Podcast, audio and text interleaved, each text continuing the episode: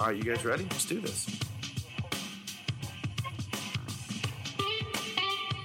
You're listening to the best, to the best, to the best. Fully loaded. It was so good. Luck, luck, luck. I don't think I've ever been chuffed. And what the mouth word said was, "You talk too much." Scotty Potty Hay. Someone slap me. That is not that crazy. That's hard. Losers. This is like proof of the supernatural. This is not the first goal scored by a hand this month. What? You made your own luck. You win by winning. When he plays, he scores. You're a pouty baby that doesn't deserve to be a baby. He's just a weirdo. Si, senor. I would like the pollo ranchero, por favor. I'm just gonna pour myself another bourbon and just let this thing roll. All right, welcome to the latest edition of the FPL America podcast. This is David Smith. Scott Weeby. Brian Shesko. Gentlemen, welcome to another week. Well- Seven game weeks in. Brian, welcome back to the club. That's thank you. The Thank Good to you. not hear you The through club. Zoom. Oh man, I'll bet it's it's a it's a benefit to not only you guys but to everyone else in the entire world that has to listen to this to not hear it. I mean- uh, a delay from Zoom to you guys. Yeah, I mean, I, I Well- sounded weird last week. I don't know what that was about. I know what. Listen, I thought last week was the worst pot I've ever had. My Hmm. energy was low. Everything was bad. And Scott, I know you and I were both listening to echoes Yes, we were. constantly. The entire pod. I don't know if I never made the adjustment, if it knocked me back a notch. Everything was rough. Obviously, next time we know how to deal with it. That won't be an issue. Low T. Low T, low C and D as well. I don't know. Maybe you can get some more vitamin A, uh, and or some vitamin B. Put Vi- the vitamin Is that bourbon. bourbon? Vitamin yeah, bourbon. I see what you did there. vitamin B. Yep. Anyways, bottom line is, yeah, last week was was was undesirable. But look, let's be honest. Everyone in the past six months has had to do things and make adjustments that is that are undesirable. Yeah, and anyone who's doing the math on this at home, just in case you're wondering why one week after I was not in the room, Sure. Uh, I just would like to say not only did I get an officially uh, health department certified negative COVID test, sure. we are now on day like, oh, I don't know, 15 or so. Uh, 'Cause we sin- didn't since record, My, right. I Since, the since week exposure. before, So this is this is a this is the lowest possible risk here. It was just me and you. It's Yeah. you and me two weeks ago. That's right. Yeah. Because he was he was at the beach, Right. getting COVID. Mm-hmm. Did you order a big glass of COVID? Even though you no, actually technically you never had it. No, I You tested negative. tested negative. I feel great. Good, great. We are we are in no danger here. Uh, what are we doing here tonight? Well, we're going to recap game week seven and preview game week eight, the final game week before the, our next international break this fall. There's another one already. There's another Yeah. one coming. We got one more week I know. first, but let's talk about the 10 matches as they happened over the weekend. Along the way, we'll have how to say with Brian J as well. Special There's some- treat. Special treat, yes. Return of how to say with Brian J.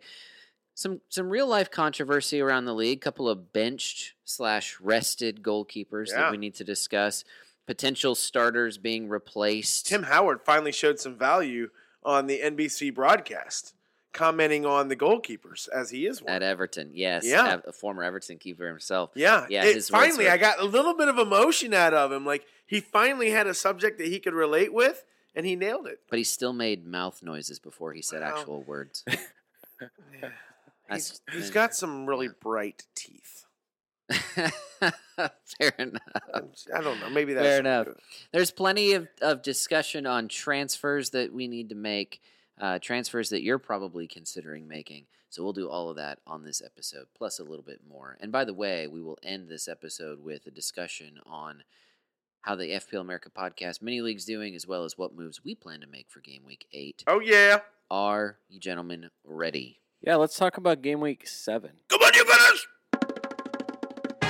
Wolves 2, Crystal Palace nil. Unlike recent form, Wolves score early and get the job done. Of course, one of the goal scorers was Daniel Podence. Of course he was. Of course, Brian, was. why would that surprise you and or hurt you? Well, after after the fourth straight three, and the fourth straight 61.1 minute uh, game time for Mm. Daniel Podence. This past week was the week I said, you know what, it's just not worth it. And I had the I had the funds available to You make had the your transfer. finger on the trigger. Sure did, and uh, looking ahead, and we talked about it the last time. Uh, last time, just the uh, the hot commodities in the midfield were Wilfred Zaha and Jack Grealish, Yeah. and um, I, based on the kind of the the run here coming up for Crystal Palace, I made the decision to go with Zaha, and of course, um, not only did I choose the wrong hot commodity, but the guy I sent him out for also scored a goal. So Mm. it ended up being a terrible transfer for the week in a lot of different ways. Can I can I double down on your d- bad transfer of the week? I guess so, if it's relevant to Wolves and Crystal Palace. It half is. Okay. It's halvesies is. Well, that's, that's great. Then I it. too transferred in Wilfred Zaha. Okay. I also transferred in Harry Kane. I felt like I had to have Harry Kane as everyone else around me seemed to have him. Sure. He also seemed to be scoring every single week. Mhm. Seemed like a Luis Suarez type player where Yeah, you, yours is way worse than mine. like like you feel like you have Because I know who you sent out to get Harry Kane. That's the really bad one. Not, I mean, it's not great what you sold in the midfield. You, you, you brought No. in you brought in one point, right. I couldn't bring in Kane. I had to make some money. Right? So I brought Zaha in, Mhm. sent Rashford out, and then also that's the halvesies that relates to this match. And then the back end, I brought in Kane and I made a decision to get rid of Callum Wilson Mm. instead of See that Bamford. that's pain. I mean, that's a that's a kind And of pain so- that I can't relate to. it, it's it's like God, man. Not only did did I again not hit a captain, so this is now three weeks in a row, but it's like make a, a another bad transfer, Hmm. and it's just that's brutal. Uh, and and granted, look in the long run, Scott, it might pay off. Kane will probably outscore Callum Wilson on the year. yeah, probably. Zaha You- will he outscore you Rashford on the year? I don't know. He's outscoring him right now, but. You know, Zaha's outscoring Zaha Rashford. will not outscore Rashford on the year. I'm, not, I'm definitely not willing to bet that, but right now he is, right? Mm-hmm. I'm just saying, I- I don't know. I don't know what to think. Yeah. I feel like it just was sucked for this week, hmm and I just want, I just, I wanted to to double down on No, Brian's you're, bad yeah, transfer. you of the definitely week. doubled whatever bad move I made. Uh, The, the annoying thing is that it's not because of it's not because like there's nothing lackluster about Podence. He has not looked bad in one match. He has looked easily the brightest of the of the Wolves attackers week in and week out. And it's just this is the week where it finally, you know, finally off. came Finally good. paid yeah, off. Neto perfect pass to him. He's in the right place at the right time. Like it was just a he just looks so good for them and it's yeah it's just annoying i mean he's he's excellent i did not sell him because i because like anyone who sells like we were just talking before the show you sell trent alexander arnold there's a bit of like there's bad form there's like shaky defending there's all kinds of factors that you could throw out there and say like yeah I- i'm less concerned about selling him there was none none of that wolves are in decent form Podence looks great. It's just lack of opportunity. It was just, it was just like, it was just kind of just making a what looked like a good Totally transfer, get it, It was not, not, not good. Totally get it. I felt the same way. It wasn't because I didn't like Callum Wilson what he was doing. It just seemed like Kane was going to be better. And anyways, What was annoying here for uh, what made it even worse is Scott. You, we saw exactly what you talked about. Wilfred Zaha, the, the drama queen, the hothead. showed up. Uh, definitely was Mhm. was definitely overreacted to some stuff. I don't think he overreacted to getting kicked in the foot in the box. I think he definitely did deserve Palace a should have gotten a penalty there for on sure. his on something that he got. And I think Luca was still on the pitch at that point. Luca got the red card like, like this. right. I think it would still been. I something. mean, but at least at least there was an assist there. You as- you assume, um, but it didn't happen, and so um, Wolves Wolves cruise. Uh, last week, uh, so over the weekend, while just before the game week started, I was listening back to our pod, and you guys listening back to you two talking about Wilf Zaha had me convinced that he was going to do something great in this match. I was a little bit relieved because I don't own Wilf Zaha that he didn't. Has anything changed moving into game week eight? No, not for me. I'm going to stick with him. Um, I, I think it was. Uh, I mean, their schedule is is pretty good. Right. Th- that was over, the, over that the was next the thing. four weeks. So I, I I don't love what happened, but then I I look at what he had done, you know, for the six weeks before this week, and it was awesome. So I, I just I'm I'm I'm hanging in. Let I me- mean, the did- talent's there, and Wolves. Uh, I mean, that was the first like really bad performance I feel like that Palace kind of put forward. Well, they they were Or am I wrong? Is there another they were one? Okay. I thought they were okay. They were not nearly as drab as they were against Chelsea. Chelsea was there. I think. Okay, sure. I thought the Chelsea. 4-0, the 4-0 Well, game. Right, and it was and that was like we talked about that. That that match they did nothing. Eh, They went after nothing. They were seemed really content. I don't know if Mhm. it was because of their defensive structure because they knew they had Mamadou Sakho out there. They just really didn't go for it against Chelsea. Mm. I didn't think I thought they were still pretty good here, but it just didn't it just didn't work. Especially cuz they had a goal just before the first just before Podence scored. Uh Batshuayi did score on a Van Aanholt cross. Batshuayi is incapable of being onside. And he was yeah, and he was definitely definitely off. Uh, deserved to be ruled out, but they so they they were they were there. I mean, they were definitely threatening. Just didn't didn't work. Would you rather have Podence or Neto? Neto's Well, outscoring him on the year. Yeah, and Neto, we've uh, that's another one. I mean, just that Neto is. They're I mean, both five point five badillion dollars. they both uh Neto's been staying on longer. This was one of the first matches. They both subbed off early. So they Neto and Podence leave at 76 minutes in this match.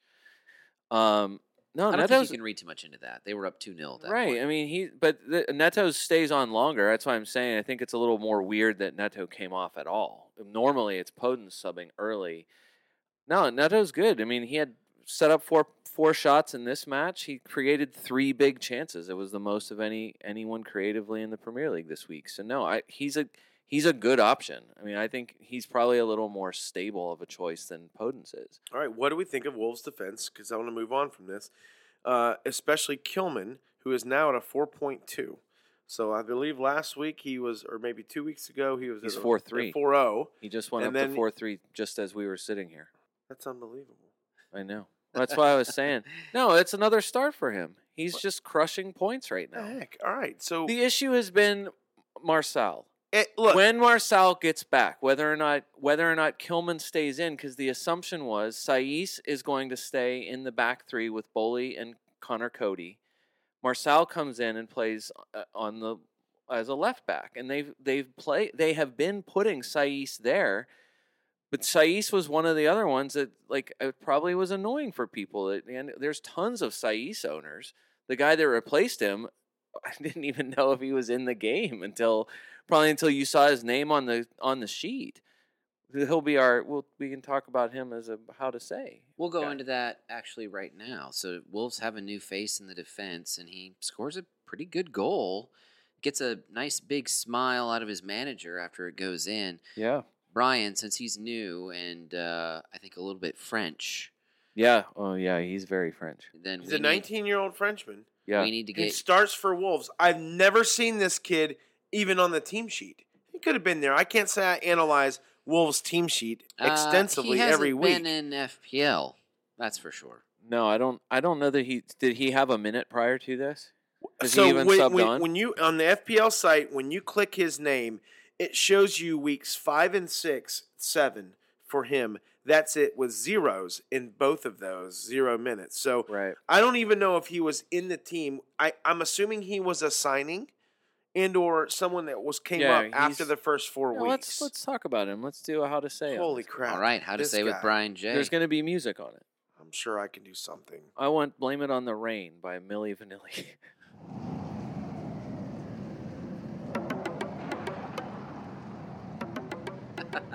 really?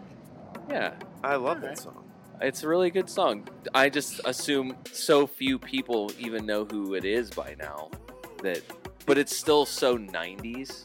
kind of a No, feel it's, it's you know sure. There's no That- that's unquestionable. that and the 90s are cool again so much that it'll it'll it might just sound like a new song. um yeah, everyone in the world has seen those videos where someone shows some youth a picture of someone famous from like 20 or 30 years ago or 40 years right, ago they and they know who it and they just sit there and say duh for 45 seconds because they don't know who it is and then they show them like some instagram influencer and they're like oh yeah of course Yeah, right, right. um, there's one floating out there now of two youths who don't recognize Michael Jackson, which Really? is which is nuts. It has nothing to do with this. What can Okay, you do? sure, but what can you do? No, sure this enough. week's how to say is uh, it's one that's only going to bring up bad memories for managers who have uh, Romain Saïss, Oh, unless they had like Tariq Lamptey on their bench or something. This 19-year-old French left back, Dave, as you mentioned, was he was sought after by just about every important club you can name really? while he was at uh, Angers. Angers? Uh, I always feel like it's Angers. I know it definitely is Angers. Okay. No, it's Angers, but it's French.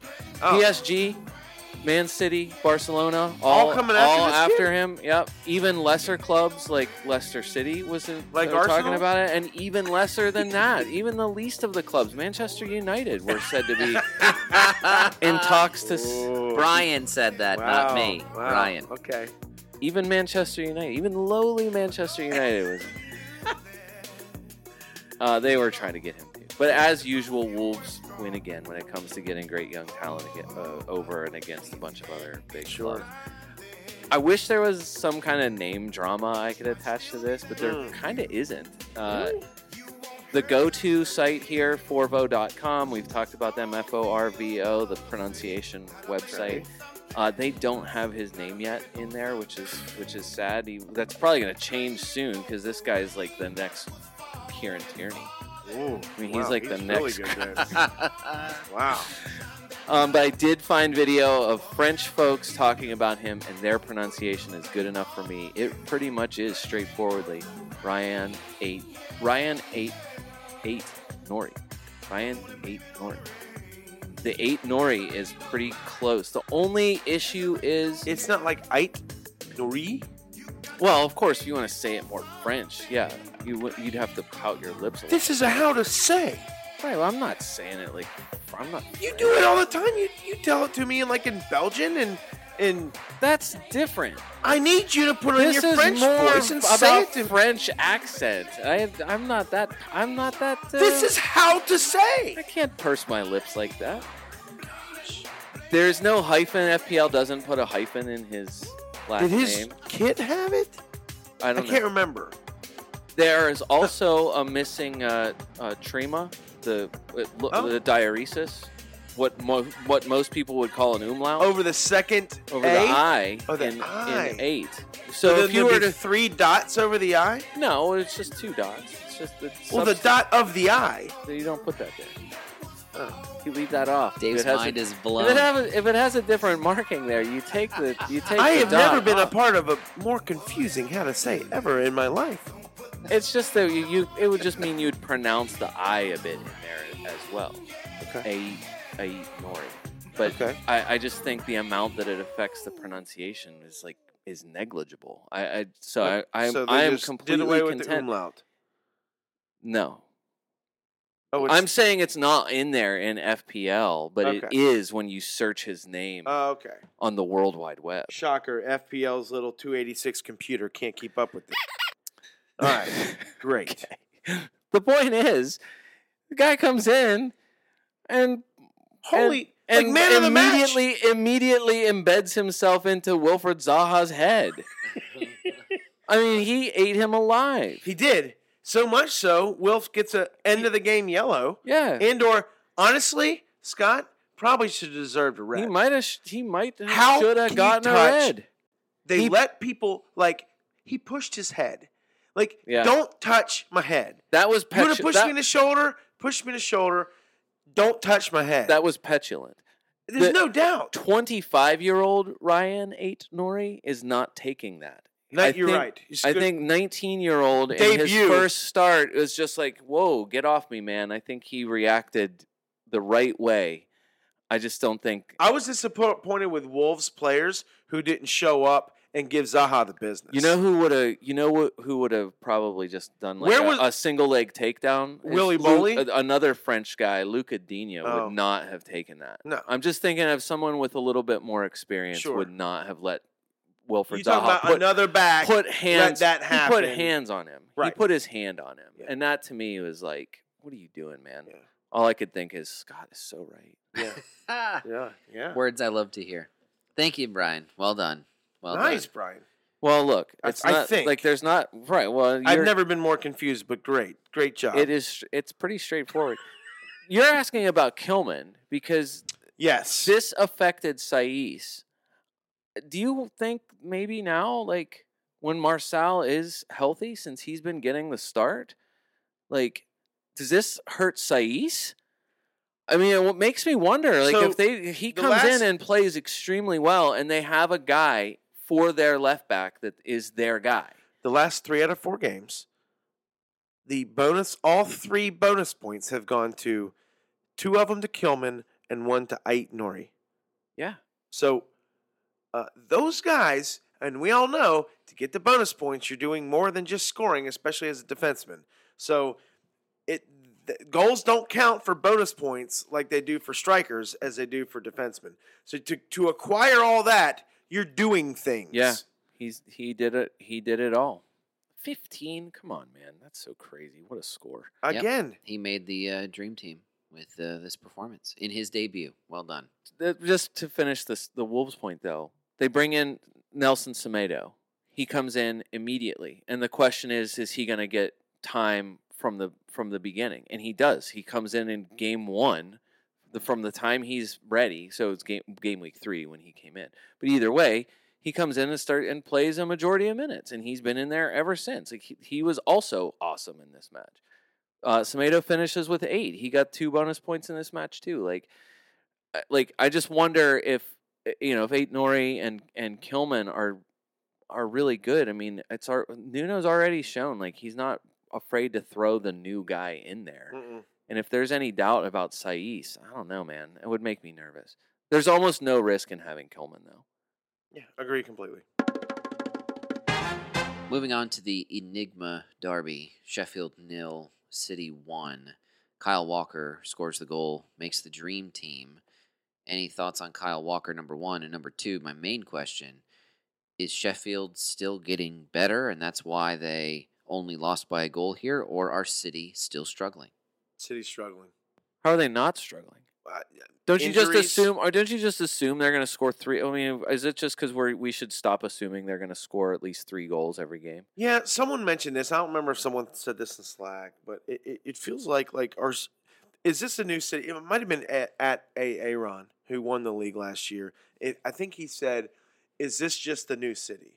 Like, is, is this like are we still projecting the last three years city on this team, one that has been struck with injuries? Now, a lot of teams have been early, uh, but but City has not absolutely had the chance to develop uh, any any good mojo, for lack of a better term, or form I think that's a false issue, going though. forward. I think that's fake news. And here's why I say Well- that because City rotates it, Pep rotates anyway. So injuries have never created a form team that he's gone with that have scored three or four goals a match.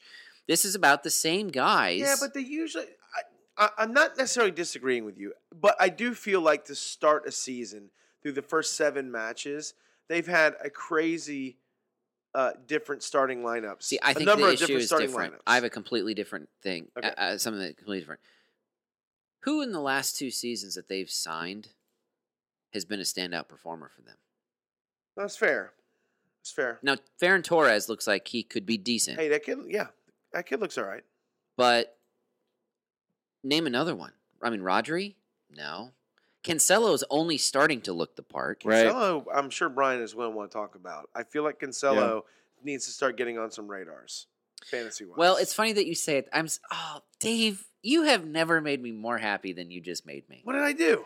Well, so when I'm able, Okay. I hop on Twitter and I follow the FPL hashtag, and I just like to engage with people who are you know playing FPL and Sure. tweeting at Great. you know about FPL things. uh, because that's what we are. That's what we do. Mhm. And uh, you know, every once in a while, I say stupid stuff because it's all spontaneous, right? It's all in the moment. And so I made this comment about how, you know, there's all sorts of tweets because Cancelo looked really good early on in this match. Yeah. And so there's all these comments about how all these chances he's creating and how he's, you know, essentially essentially the most creative player City has. And and I'm like, yeah, it's probably time we start paying attention to Cancelo. And that's when someone reminded me that he was on the Fantasy Football Scouts article for game week seven, which, okay, in my face, right? And then I went and I was like, well, let me just let me Well- give another look to what Brian Well, J hey, say in an hold on. It's FPL the article. Oh, okay. Yeah, right. And he had a whole feature paragraph on Imagine that. on Cancelo as Imagine well. that. So really, it's just us, Dave. It's just us. I thought I was alone, but ma- can, can I bring you in with me? The two of us are basically late to the game on Cancelo. Um, I this is so the week before he caught my eye, and I believe He's not willing to go there with me, Brian. No, No, I I don't- it can't. doesn't I seem He's like leaving it. me hanging out Yeah. to dry here on Sorry. Twitter. but don't take any shame. Like, look, we produce good content on this podcast. At least you two do. My sorry butt does not. Uh, every once in a while, I'll be right about something. But you say things the that get FPL us. the article comes out with amazing things every single week. yes, he does. and It and does. yes, it might come. It comes out later in the week. So you know what? Look, we have a life. We can't get everything out perfectly on time. Sometimes I barely get the pod out. Okay. Hey, So- when NBC Sports pays us to do a daily pod, we will do it. We It- will have it will web be content. quicker, It'll be great. Yep. Yeah. Bottom line is, it's Shameless sti- plug. You, if you're missing out on that, you're missing out on fantasy points because the stuff in there is amazing. And It's it's no surprise that it was there. And honestly, Fantasy Scout probably found it and then said, "Oh, let me do a copy and paste and, and throw it in there." No, look. I mean, you can see. I mean, it's it's that in the. I mean, even if you're like, I, I think you can look at it. We'll, we'll talk about him later. But even like Yannick Vestergaard, when you you just see, you, eventually at at some point you can't ignore the performance. So Cancelo's been. This is his third straight start, and he look five bonus points, two clean sheets, and assist in three matches since he came out there. What? How do you not pay attention to that? He had he had created four chances in this match. I mean, that was the issue with him. Is that is that last week the the issue was that he uh he had he was in the box. He had seven touches in the box uh, against Arsenal.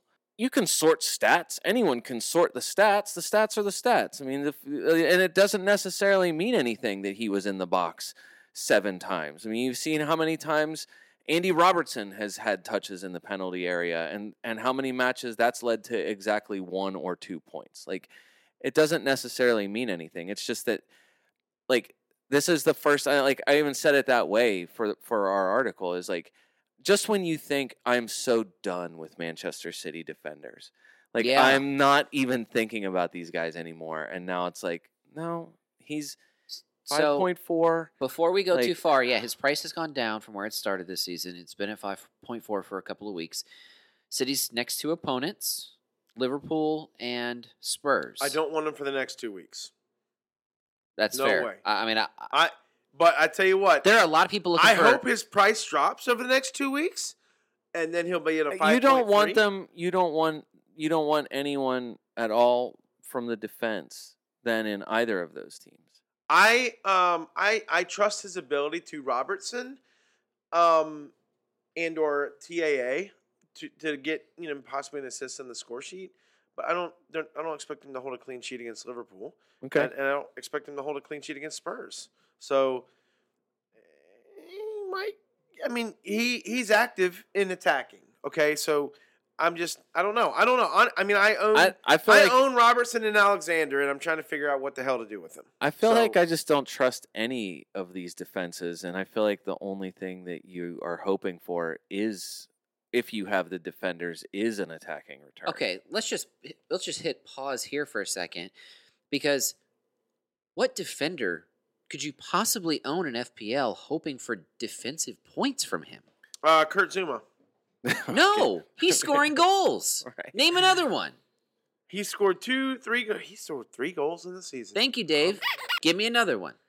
Um, Well, I just said Vestergaard. Tyrone I, Mings. I'm sh- Vestergaard scored. All right, I'm shocked that I'm Tyrone sh- Mings scored. Right, I'm shocked at at the at the uh, scores for If some they of these was- people. listen, listen Hector to me. Bellerin.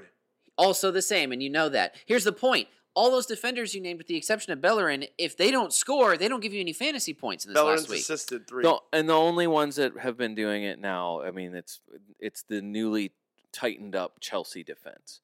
So the so the Weird, right? right, Ed Very Mendy, weird. Ed Mendy maybe was magic. I mean, Brian, Yeah. I thought Maybe you it said was that you can't all along. Trust Frank's defense. no, I mean, look, they, I said against Crystal Palace, they they, I mean, they I'm got not mocking. I literally don't know what to think because I, I believe your stats in that moment. No, look, it's the Mhm. it's it's every no, it's every every goalkeeper that they've had has had an issue, and I mean even in even in this match, even in the the match this week, I mean I feel like uh they still had they still had the mo their moments. I mean they still have the capability of a letdown. It's just Yeah, but they seem to trust Mendy, especially with the ball at his feet. And and Mendy is all over the box. I mean, he is Yeah. so athletic in that box. like it's uh, so like, incredible. It's three clean. I mean, it's mo- three clean sheets. I think in a row for Chelsea. But like, like we already said, Manchester United. I mean, it's a it's an unbelievable save that ke- you know that keeps that clean sheet. So, which is credit to Mendy. I mean, that is c- complete Absolutely. credit to him in a tough moment. And we're going to bring it back to Chelsea in just a second. But first, finishing the point, even Kyle Walker in this City defense that started this conversation, he makes the dream team because he scores here. Right. So, you know, that's what you're looking for from defenders right now. So, Dave, you're saying for the next two weeks, forget about it because even what Cancelo could maybe give you in terms of offensive points, you don't want to take that chance. No, I do not. Brian?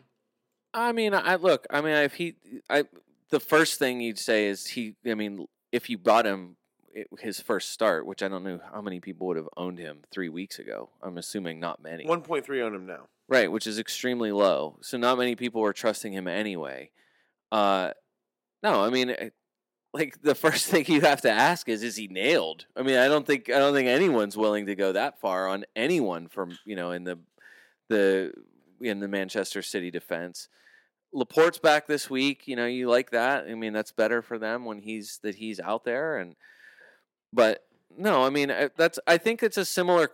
I think it's a similar question to when we get to Hector Bellerin. Like, it's more like is now the time before like getting in a week or two early. I don't think anyone is gonna is gonna say that's a bad strategy, even if it means you get, you know, even if it means you get a two or you're just taking the chance that that because he's been so good creatively going forward that maybe he gets another assist. Like I think I don't think that's out of the question given the way he's been playing. So I don't hate it. I mean, I, I feel like it depends who you're going to. If you're going to sell Alexander Arnold or Andy Robertson to go to him, I feel like that's risky because I feel like you're expecting the same thing from both Right. guys. It's it's just. But if you're going up from like, or you know, I don't know if you're going up from Saïss?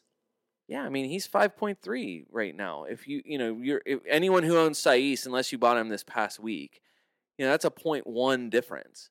Eh, You know I feel like that's a or Mings. If you like, maybe you're maybe you just decided like Aston Villa has you know they they've lost the plot here and it's time. I to mean, I on. never uh, thought they had the plot.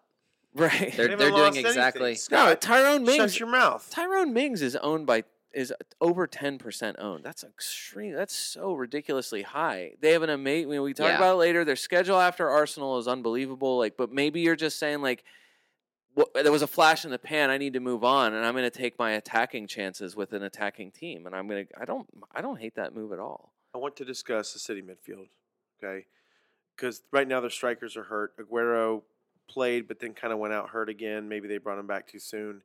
So this is the four games in a row in the league, in the Premier League, that City has manu- manufactured one goal. Okay, Hmm. they are not lighting the world on fire. Now, De Bruyne started this match. Did not start the, the week prior. Came in. Right. So he starts this match. He gets the assist uh, gets the clean sheet, so he gets he gets six points. Raheem Sterling, who missed goals, I felt like look he was very active. I, I own Sterling. I'm not selling him. I am I believe in in what they're doing. Even though I mean look, let's be honest, Liverpool's defense has been better. Uh, although, look, they had some, uh, and we'll speak to it when we get to them. They had some decent performances this past week in the defense. I don't love the next two weeks because I feel like Tottenham's playing pretty well too.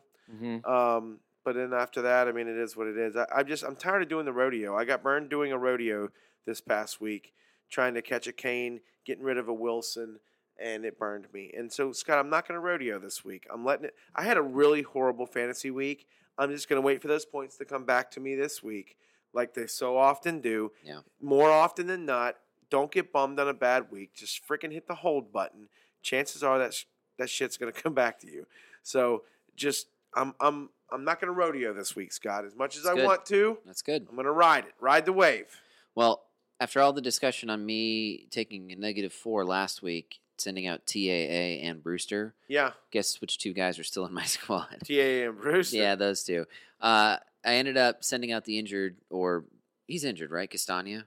Red Yeah, triangle. he did not. Yes, he Timothy did not Castagne. play. It's one of those. He had a red yeah. triangle, expected back later this month. So I sent him out for Ben Chilwell, and it ended up working out very Yes, well. it did. Yeah. Well done. Uh, and uh, now I'm thinking about a negative four still for those same two guys this coming week. But I didn't. I didn't. If I had sent them out and then saw the red triangle and Castagne, I'd been very upset. Yeah. Probably would not have Chilwell in my lineup. I don't know that Chilwell would have been who I brought in for TAA.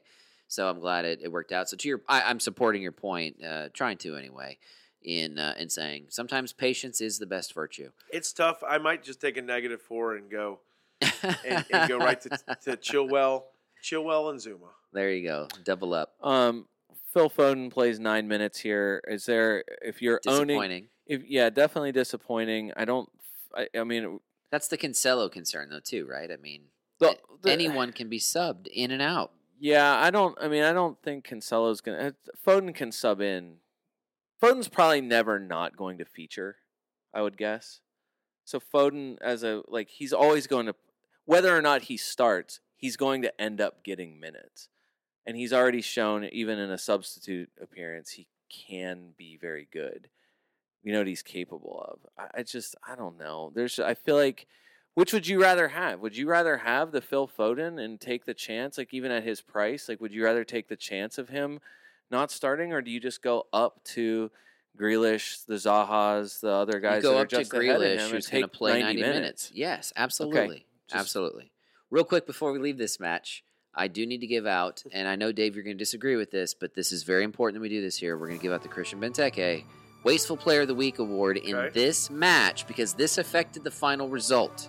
Okay, my eyebrow is raised. There was a miss late, late-ish, that would have affected this result, and it was made by one former member of English royalty, John Lundstram.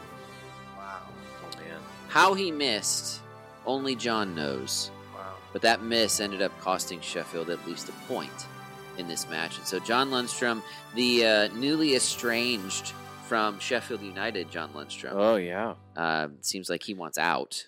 Hmm. Uh, he is this week's recipient of the Christian Benteke Hey, Wasteful Player of the Week. One thing about Sheffield, and I know you're not owning anyone from them, but if you were, and not No. a d and not a defender, I kind of don't want you to finish that sentence and just leave it hanging. Don't say I'm just Sander Berge. saying yes, Sander Berge. Okay, Hey, you said for- it. Let's move on.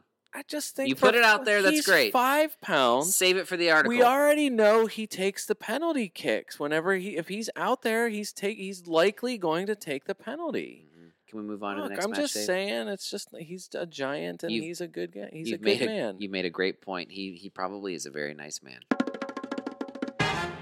Burnley nil, Chelsea three. We've talked about Chelsea quite a bit already. You mentioned Kurt Zouma, Dave. Uh, Hakim Ziyech also Mm. makes the dream team alongside Zouma. Two things happened here for Chelsea, and there's really nothing to talk about on Burnley other than, hey, hope that sale works out soon. But Chelsea, pre match, during the Sheffield City match, the, the Chelsea lineup comes out, and FPL Twitter is going nuts because Timo Werner's on the bench. yeah.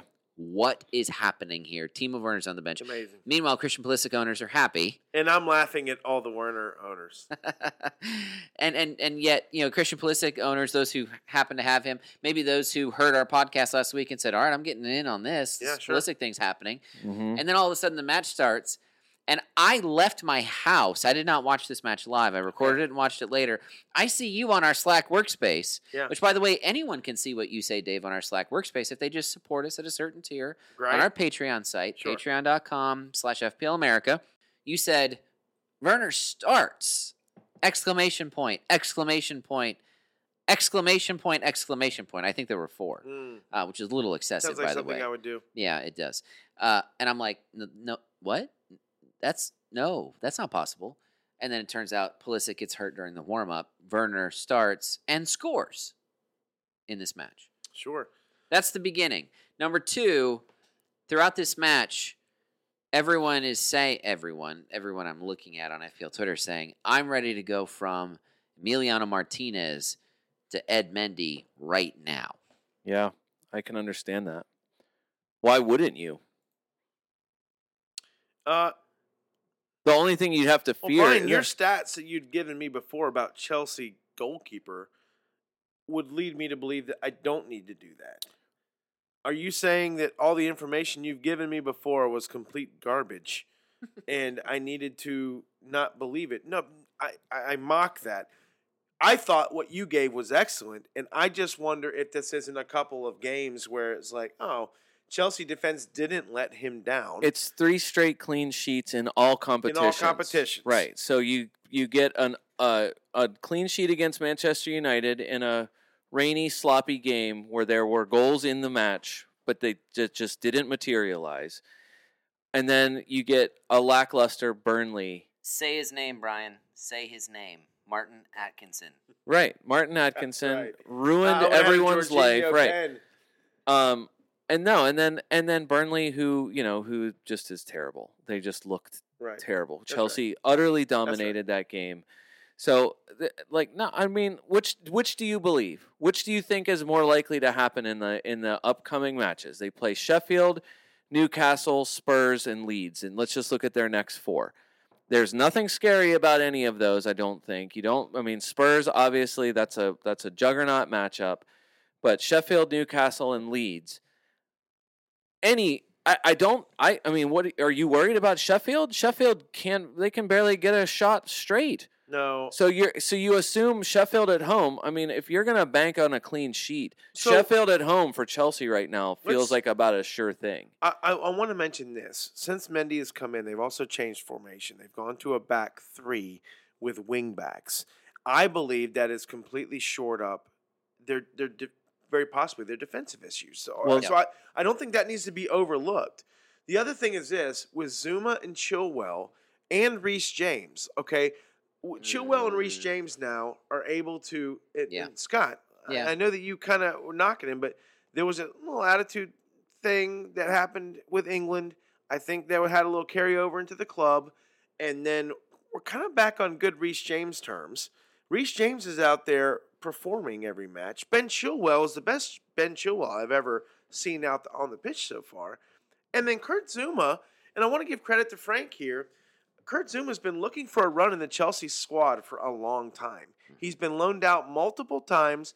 Last couple years, I feel like he's kind of been on the team, but also sat the bench. I, I know for last year, definitely. The year before, I can't remember if he was loaned out or not.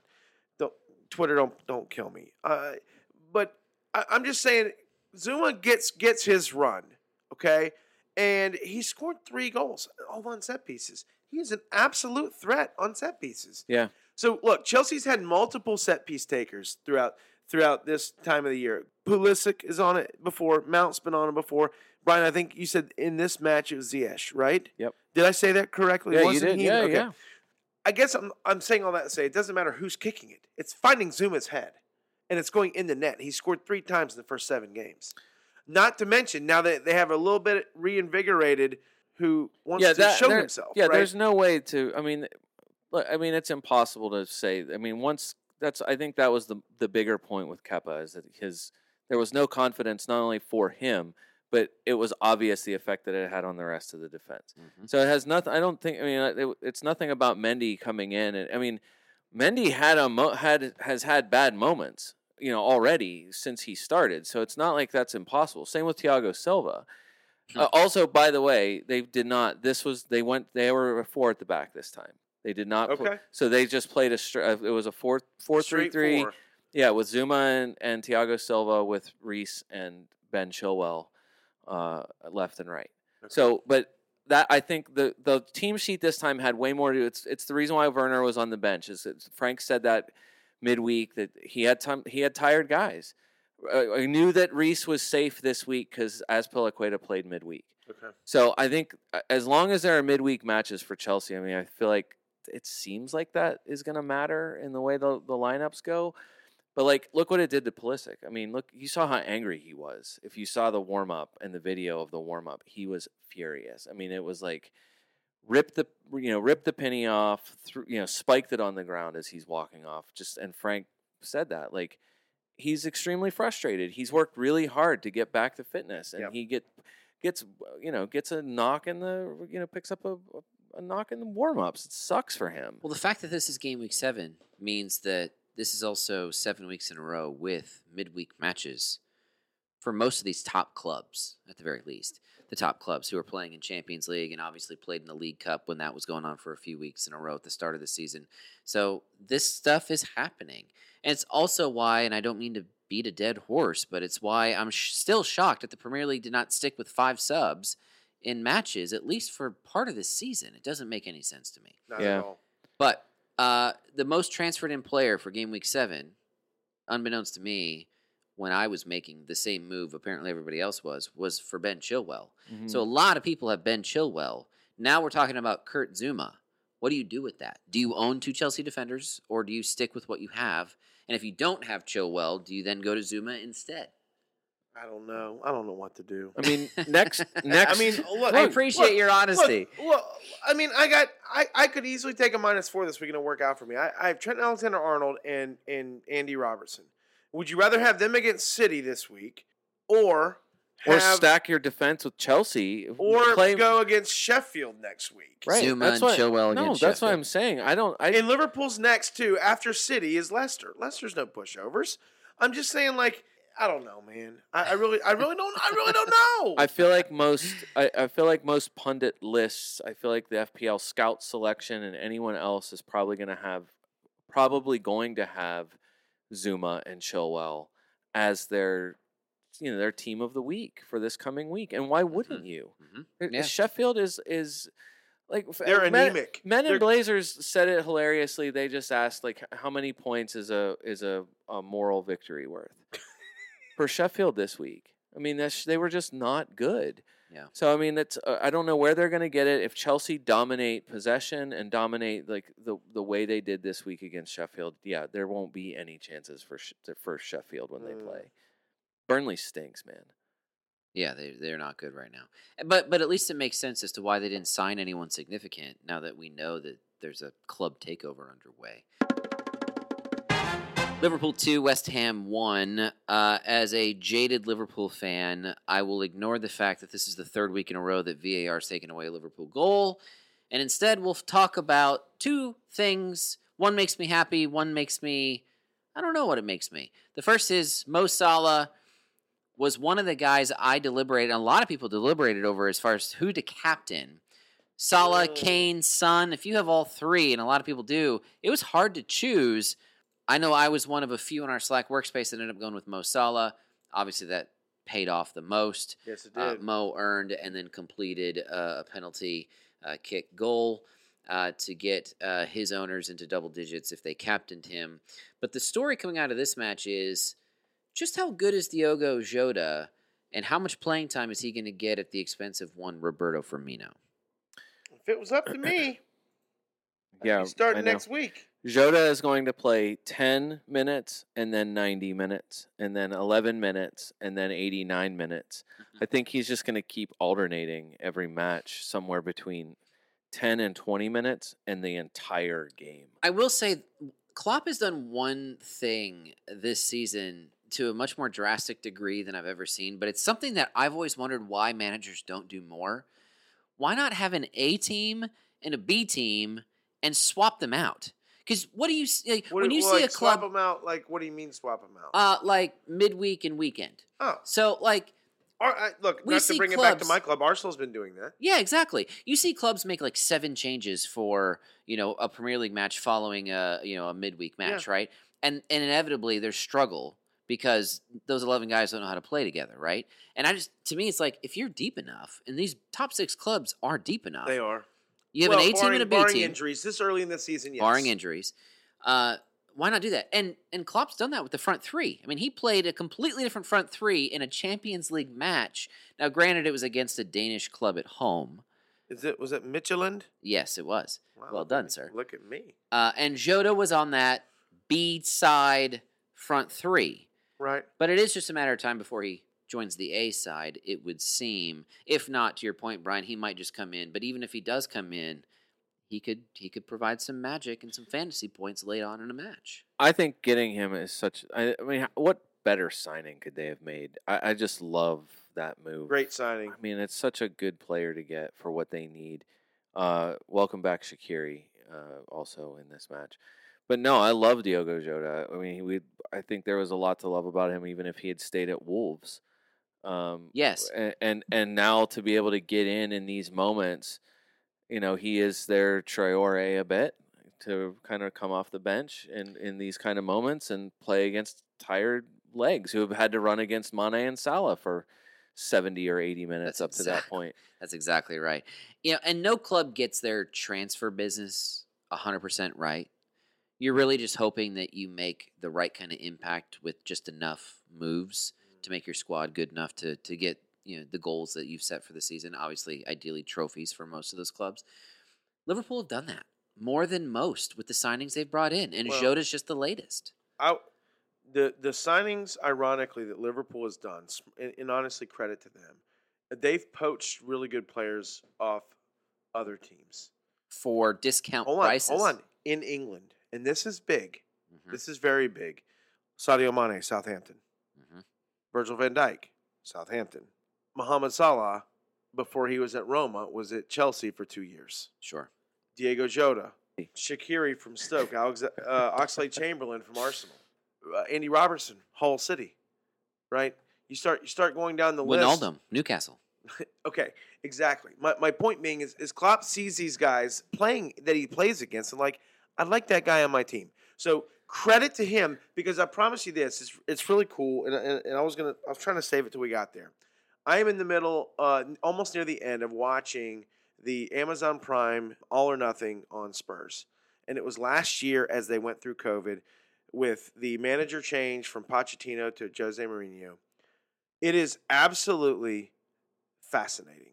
It is so good. I remember watching the City one two years ago, and and I remembered how much I loved it. Uh, it was the the championship winning year for City, and it was absolutely amazing. The the behind the scenes look that it gives you in the training room, in the coaches room, and the conversations between the manager and the owner.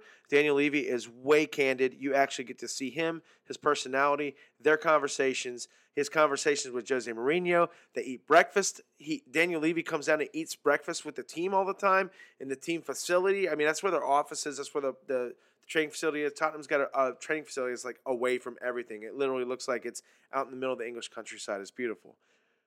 All I'm saying is it's fan, it's fantastic. This last episode, they're talking about Ndombele and how this was at the, at the end of last. This is in the restart. It was like three or four games into the restart. Daniel Levy brings him in, and he's like, he has a, a translator there too. I mean, he speaks some English, but not perfect.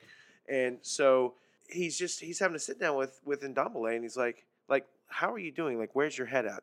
We feel like, I mean, technically he's our club record signing, but he wasn't performing on the pitch, and he's like, you have to figure out yourself how you are. In other words, how you are going to be, and and the they, they had another guy that also helps these new players when they come from other countries and other leagues to settle in the English game, whether it's lifestyle or whatever.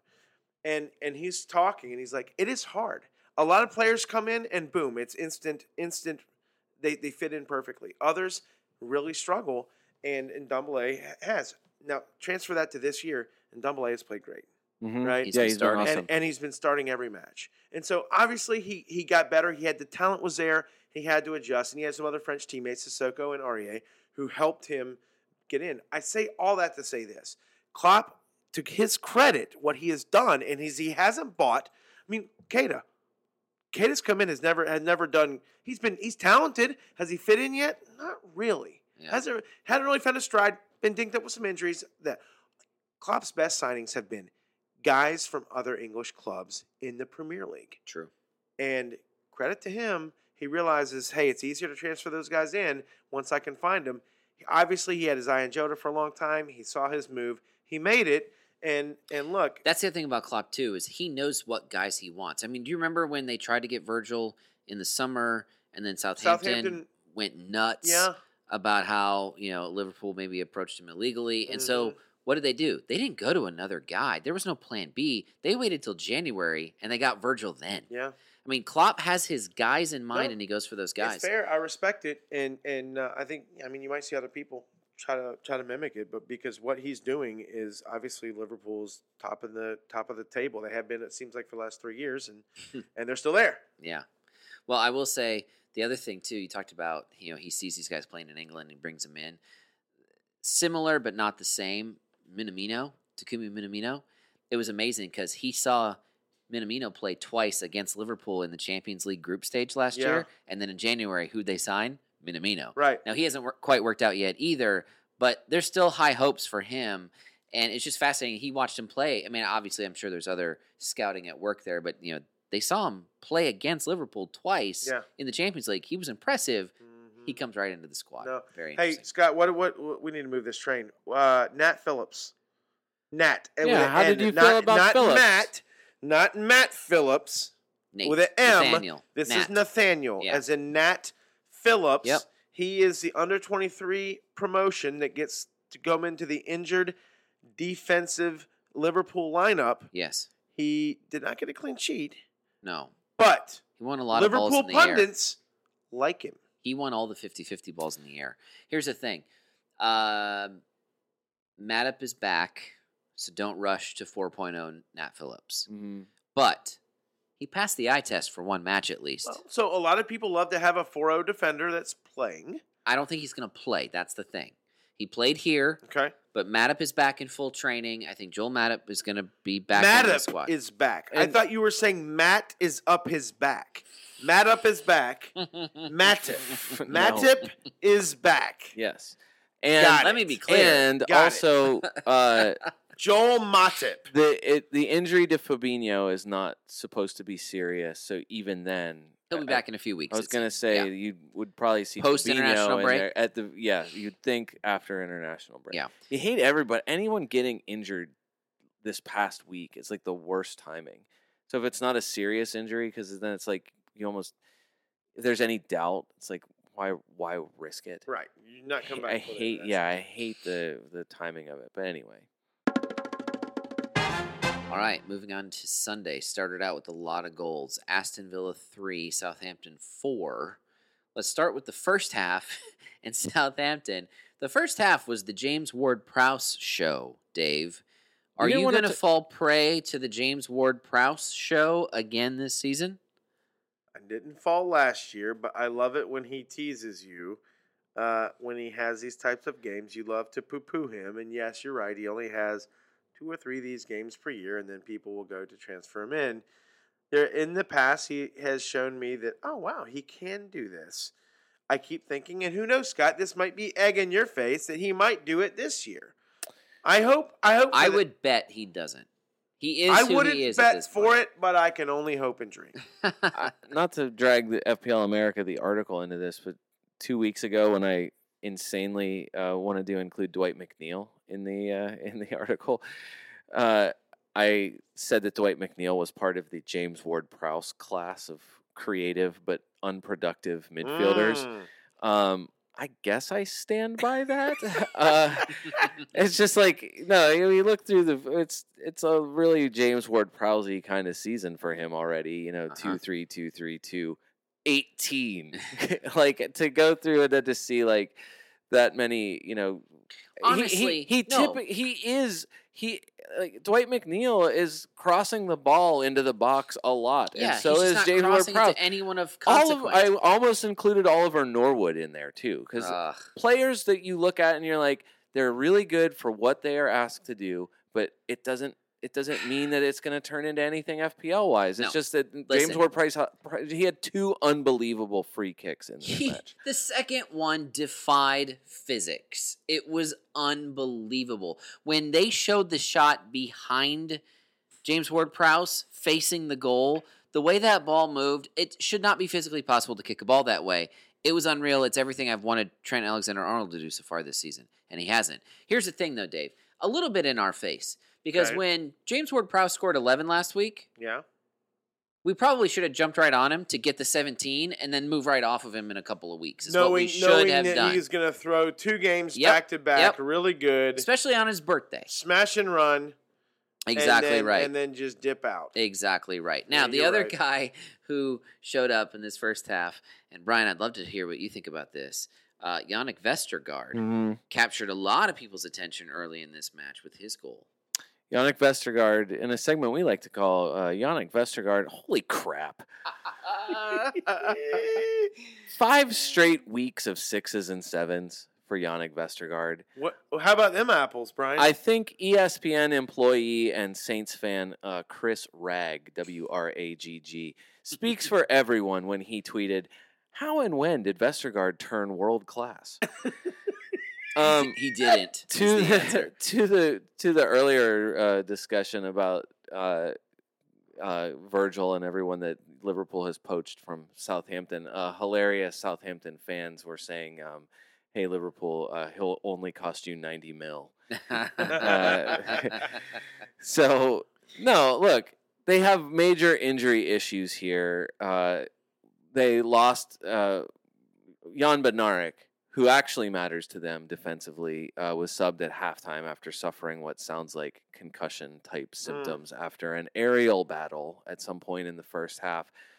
Losing him is significant because that is going to really hurt them defensively for what he has been to them since he's started to finally play. Vestergaard, I don't know what to tell you because he's 4.6. I- And if and um, like I already own like for me, I already own Kyle Walker Peters.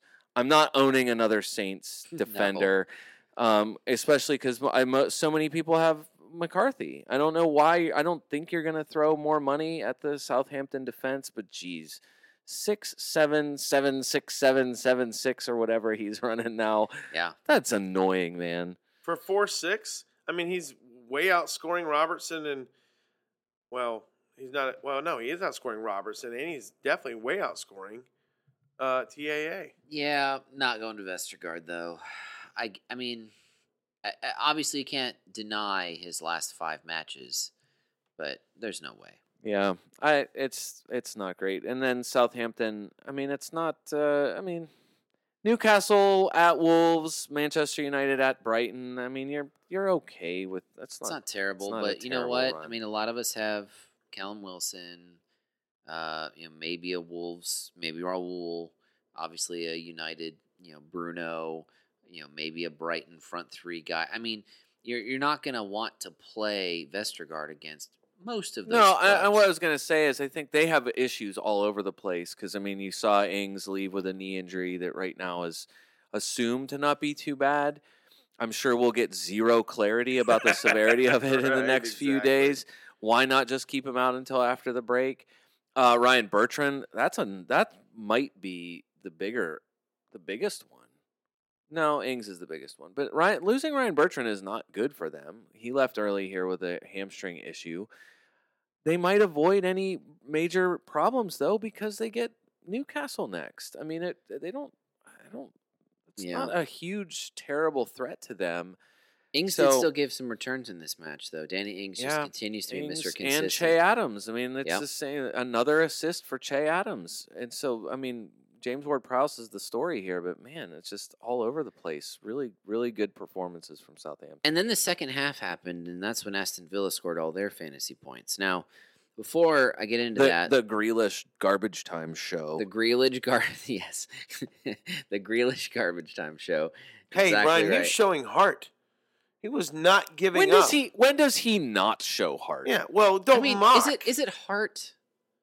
Yes. Is it heart that we want to It's call that? effort. Effort, heart, Well, I, giving a shit. I de- Yeah, I like- definitely don't want to call it spunk because I think that word is disgusting. We won't call it that word. Fine, fine, fair. I won't even say it, Brian. we'll call it that word. I love, for my personal FPL interests, I love his captain's decision to let Ollie Watkins kick the penalty in this. Tell me about that, Brian.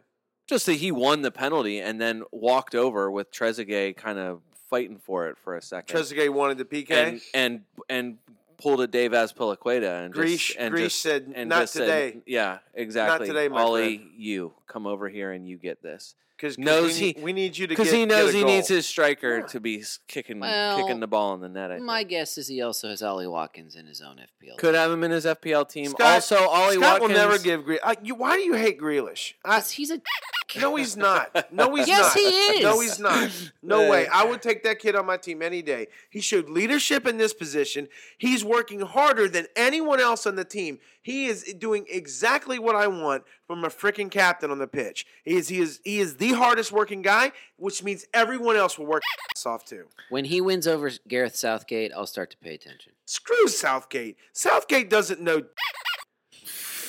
Clearly, because that's what Grealish is. Jack- Jack Grealish is a penalty area monster this season.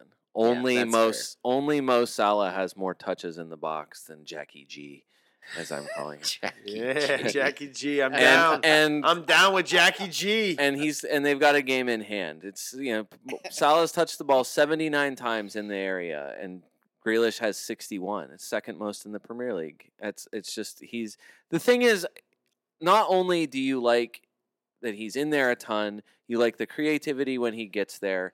He led all plus he you know led all shooters here. He had 6 shots, put 2 on target he tied Ross Barkley in the match for the most crosses. He had he put in eight crosses. Like it's it is. I feel like he's made it really easy. I've been arguing more for or for John McGinn. You just see the way some of these other guys disappear i- i- at times. Grealish, I feel like never disappears. So I own Ollie Watkins, and it's because of after Gunners, it's be, their miracle season begins where it's Brighton, West Ham, Newcastle immediately after. I was after, just gonna say after, they play uh, after Arsenal. this week, I'm bringing him in. When everyone for uh, Villa blanks again against Arsenal, uh, the the highly defensive uh, uh, Arteta Gunners, um, then that it's then Aston Villa schedule is unreal for I the know. next couple months. Do you- Greece, Greece, Jackie G's coming into my team it's after next but week. what about look? uh, Everybody spent the last four weeks trying to do everything they could to get Emiliano Martinez or, or one of the I know, defenders in here. Now, that. now what? I stick with it. Just, just hold the fort. Okay. Hold the fort because Scott, you're going to say things absolutely are getting not. better. Things are going to be getting better. Whatever, Scott. You know what? And he'll be wrong. Look, I'm not asking for for Villa to hold clean sheets every week. I want, But with that I- schedule, with that schedule, they could give me one every other week. I want a bet on clean sheets in this in this this mir- in this miracle schedule. Yes, I want a I want a, a seven bet. matches. There's seven matches. I think they'll get three clean sheets out of the seven matches. Brighton, West Ham, Newcastle, Wolves, Burnley, West Brom, Crystal Palace. Between now and the day after Christmas, that is the matches that they play. How many clean sheets in those seven matches? Over, under, let's set it at um, two and a half. Can they get three I say clean yes. I'm on. I'm on the board in those seven matches? So you guys spent a lot of time telling me what I think about Emiliano Martinez, and the reality is he's my goalkeeper, right. and he's in the lineup to stay. So there's no bet here because But you hate Villa. You, I- I you- do. You, think Villa's going down. You think they're getting relegated. I don't. I don't. I you hate them so much. Villa's gonna finish. What have I said? I've said they're gonna finish in thirteenth, thirteenth place. They sure looked like it here uh, for at least seventy-five minutes anyway, and they ended up losing this match too. Now, Martinez. We said he's got superpowers. The man gave up four goals, and yet there were two key ways in this match where he proved to me that he's still a superhero. Number one, when he was diving towards those James Ward Prowse free kicks, He almost got him. he looked like Superman flying through the air. All right, I know he missed him. He him. probably came closer than But- anyone else, right? Exactly. Exactly. And number two, he gave up four goals and still got you zero. There were no negative points here for Emiliano Martinez. That's well, well said. All right. That's so well the man said. is staying as my goal. He's still the number one scoring goalkeeper overall in FPL, and there's no reason over the next couple of months why you would be scared about that schedule to think that that won't stay that way. I think he could very well end up after game week 15 still being the number one overall goalkeeper in FPL. And if that's the case, why wouldn't you keep him? Now, I don't want a defender. I know that feels weird. It feels weird to me. I have no desire to go to a defender, especially someone whose last name rhymes rhymes with Frings. Okay, I don't want any of them. But Emiliano Martinez is going to stay my goalkeeper because that man is wearing a cape right now. By the way, can we just all agree that this season goalkeeper points are just a second form of bonus points? yes. Because true. that's It's the like, only way I'm going to stay mentally healthy is if I think of it that way. yeah, All right. point, yeah. All right. Speaking of goalkeepers, it's Newcastle 2, Everton 1. Uh, there's the pre match news and the post match news. Pre match, Jordan Pickford is, quote, rested, end quote. hmm to which you alluded to earlier, uh, Dave, in the pre in the pregame NBC, Tim Finally Howard. got some input from Tim Howard. He goes, goalkeepers don't need to be rested. There- There's no need to rest a goalkeeper. He's been benched, which is 100% accurate, right? But we all saw this coming. I think if Liverpool beats Everton, Pickford gets benched after that match, like we talked about. It didn't happen then, though, because Everton got a result against Liverpool. So then they get blasted by Southampton, and now it finally happens. Robin Olsen, his era finally begins. Pickford, who knows what's to come. As of game time, I looked it up because I wanted to be sure I knew it. At the time that he was announced as rested, Pickford's ownership was 8%. surprisingly high. I think people still want to believe that there's something good about the Everton defense, and I just don't know how you can think that. Yeah, at this- because at if this you're moment. English, Jordan Pickford is one of your goalkeepers Well, but look, at the national level. I, again, shows how much Southgate knows. Oh, stop it. What? Southgate got England to the last World Cup semifinals. I could have got that team there. You think I'm we'll kidding? see. We'll see next summer. Euro 21 is the next time he's got to prove himself, right? That team, that Southgate, if anything, held that team back. oh, come on. He shouldn't have had Harry Maguire in that team. He shouldn't have had Jordan Stop Pickford in that team. right Who else do you want me to say shouldn't have been in that Three team? years ago, he had every reason to have Leicester's Harry Maguire in his defense.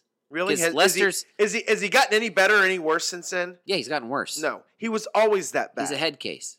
No way, man. Revisionist history. Anyways, let's move on. Semifinals or semifinals. Let's move on. All right, post match. I just have the phrase "strikers paradise" in my notes. Callum Wilson, Dominic Calvert Lewin give you all the goals here. I think all the goals. Did Wilson have a brace? No. Yes. Callum Wilson brace. had a brace. Yes, he did. Now, because, because that's when I was crying a river, right? And, as I'm like, oh no, Kane will Kane will give me something, which he did. He did, but but listen, I think a lot of people were concerned about Dominic Calvert Lewin, and and inevitably there's going to be a point this season where Dominic Calvert Lewin's price is going to plateau and maybe even go down. It's going to happen. It's a long season, and this felt like a match where everyone was like, uh, "Callum Wilson to Dominic Calvert Lewin," but then DCL gives you a goal here he late. finds a way to get it done, He and he somehow does. two bonus points out of it. Again, Brian, the late striker goal probably got him the two bonus points, right? Well, yeah. I mean, it seems like late goals all around. Uh, somehow Diogo Jota ended up with two bonus points this week. Yeah, it's bonus- because there's the- a flaw in the bonus point system, Brian. Late goal, like there should be a ratio of minutes played involved in this that decreases these 10 minute performers to getting all three bonus points. Yeah. Now, Colin Wilson, look, I mean, only Kane is ahead of him now. So Colin Wilson continues to just be really great. And, And- the, the and year the the, point, year right? of the the average price forward continues in this match. Yes, it's very true. Now, I, I just want to add one more thing about this match since uh, you know we've talked about Callum Wilson and DCL already most of the season. Mhm. Callum Wilson gets the rare yellow card penalty kick goal combo here. Here's the thing that bothers me about that moment. So Yerry Mina is all up in Callum Wilson's face from the moment Wilson draws the penalty, which I don't even understand why Everton's upset about this. Uh, I think it was was it Gomez in that case. I think Gomez hurts himself trying to go through Callum Wilson, and Right. and yet Everton is upset about the fact that this penalty is called. Yerry Mina is all is just like taunting Callum Wilson from the moment he grabs the ball to the moment that he puts it down on the spot. But but Callum Wilson ends up putting the ball into Mina's stomach, and that earns Callum Wilson a yellow card. Why, if you're the referee and you can see that Mina is instigating the entire thing, Why are you letting it happen? why is Mina not getting a yellow card too? garbage. It, it is. It's so garbage. And look, I- and you know me, I love a good feisty, feisty physical tussle. But like, it, it's off the ball stuff like that. That like, when, or even dead ball stuff, Mhm. getting in people's faces that is so unnecessary. Uh, touching people, you know, not in a The challenge. Zaha. Yeah, yeah, yeah. Like, Yep. stop, stop that. Okay, so. Yeah, like it's garbage. Just complete garbage, and, and refs need to need to figure out. You know, look, Andrew Ref used to always give the English refs a hard time, and I would try to defend them. And honestly, the more time that passes, I'm starting to realize that I think he's right. Yeah. and the English refs aren't good. Do you know what else the English refs have gotten away from? Uh, simulation. Where are the yellow cards for simulation? There are a couple this weekend that should have been given Uh, out. Maybe so. I don't know if there's if they've been wicked deliberate. N- Mm. None that I can remember. There, there might Uh, have been. Uh, Luke Ayling today. Luke Yes. Ayling today Oh Okay, my goodness. Fairly deserved a yellow fair card. enough. Haven't seen. Where that. was that one? He bottled that Unfortunately, one. I was working. Um, no, just that. Um, the I think the last thing for just for Everton. I mean, you see what kind of a look. I mean, what four weeks ago would you have said that when you look ahead to Newcastle, do you see that as a loss for them? No. No, of course not. And I just think like it, I mean, what we said. I, I- it's what's obvious to anyone. No Richarlison, no James Rodriguez here, no Lucas Digne, no Seamus Coleman. I mean, what what do you expect? no, that's a good point. I mean, Dave, you said at the beginning of the season, you said everything looked really good, but there's no depth. Uh, yeah, no, it's true. And here we go. and and they look, Ryan, you're right. I mean, but honestly, take four of the top performers ish. You know, look, Coleman and Digne both are provide attacking width. So Losing uh, James Rodriguez is Losing is, is is brutal, and they were already not going to be good. Losing, I mean, it's a huge loss for them to lose Richarlison. You So- took you took all but their best, you know, all but their their goal scorer basically off the off the pitch. I'm just saying it's no surprise all of a sudden now they're struggling to, to get goals. You guys, did you want? I mean, do you, did you want to talk about the fact that James Rodriguez has a testicle injury? that that's the reason why he's missing here. Uh, Brian, honestly, I don't get into the lives of the players' crotches. it's not from if that. you really want to, you that's know, fine. You know who injured? I own him. You know who injured his testicle? His girlfriend? no, Who? Virgil Van boyfriend? Virgil No. Van Dijk. His Virgil girl- did. His girlfriend re-injured Okay, The testicle. Okay, well, in all likelihood. okay, Scott, that is massive speculation. Massive speculation. There is no proof whatsoever that's true. Just but- want that to be said. That is a Scott opinion. This is not a podcast opinion. Listen, you don't go from being able to play last week to not being able to play this week for an injury that occurred two weeks ago if if sex isn't involved. Sometimes things can happen, Scott. He could have been sitting up out of bed, putting shorts on, and the thighs kind of smashed together. Things happen, Brian. Dave, Dave, has that happened to And you? Look, people have hurt themselves. Yes, people have hurt themselves coughing. Sammy Sosa, Yeah. Brian, years ago, home run king Sammy Sosa hurt his back like sneezing and coughing. Like literally held him out for like a couple weeks. Like weird stuff happens. Yeah, Just how, saying. How many players have injured themselves slipping at home? Ben Dinnery, come on. I know you listen. You're a good, good friend of the pod, even though we haven't had you on yet, but we will. Can you give us an updated report on James Rodriguez testicle, please? It's just funny that Carlo Ancelotti called it, it. He missed out because of a little injury.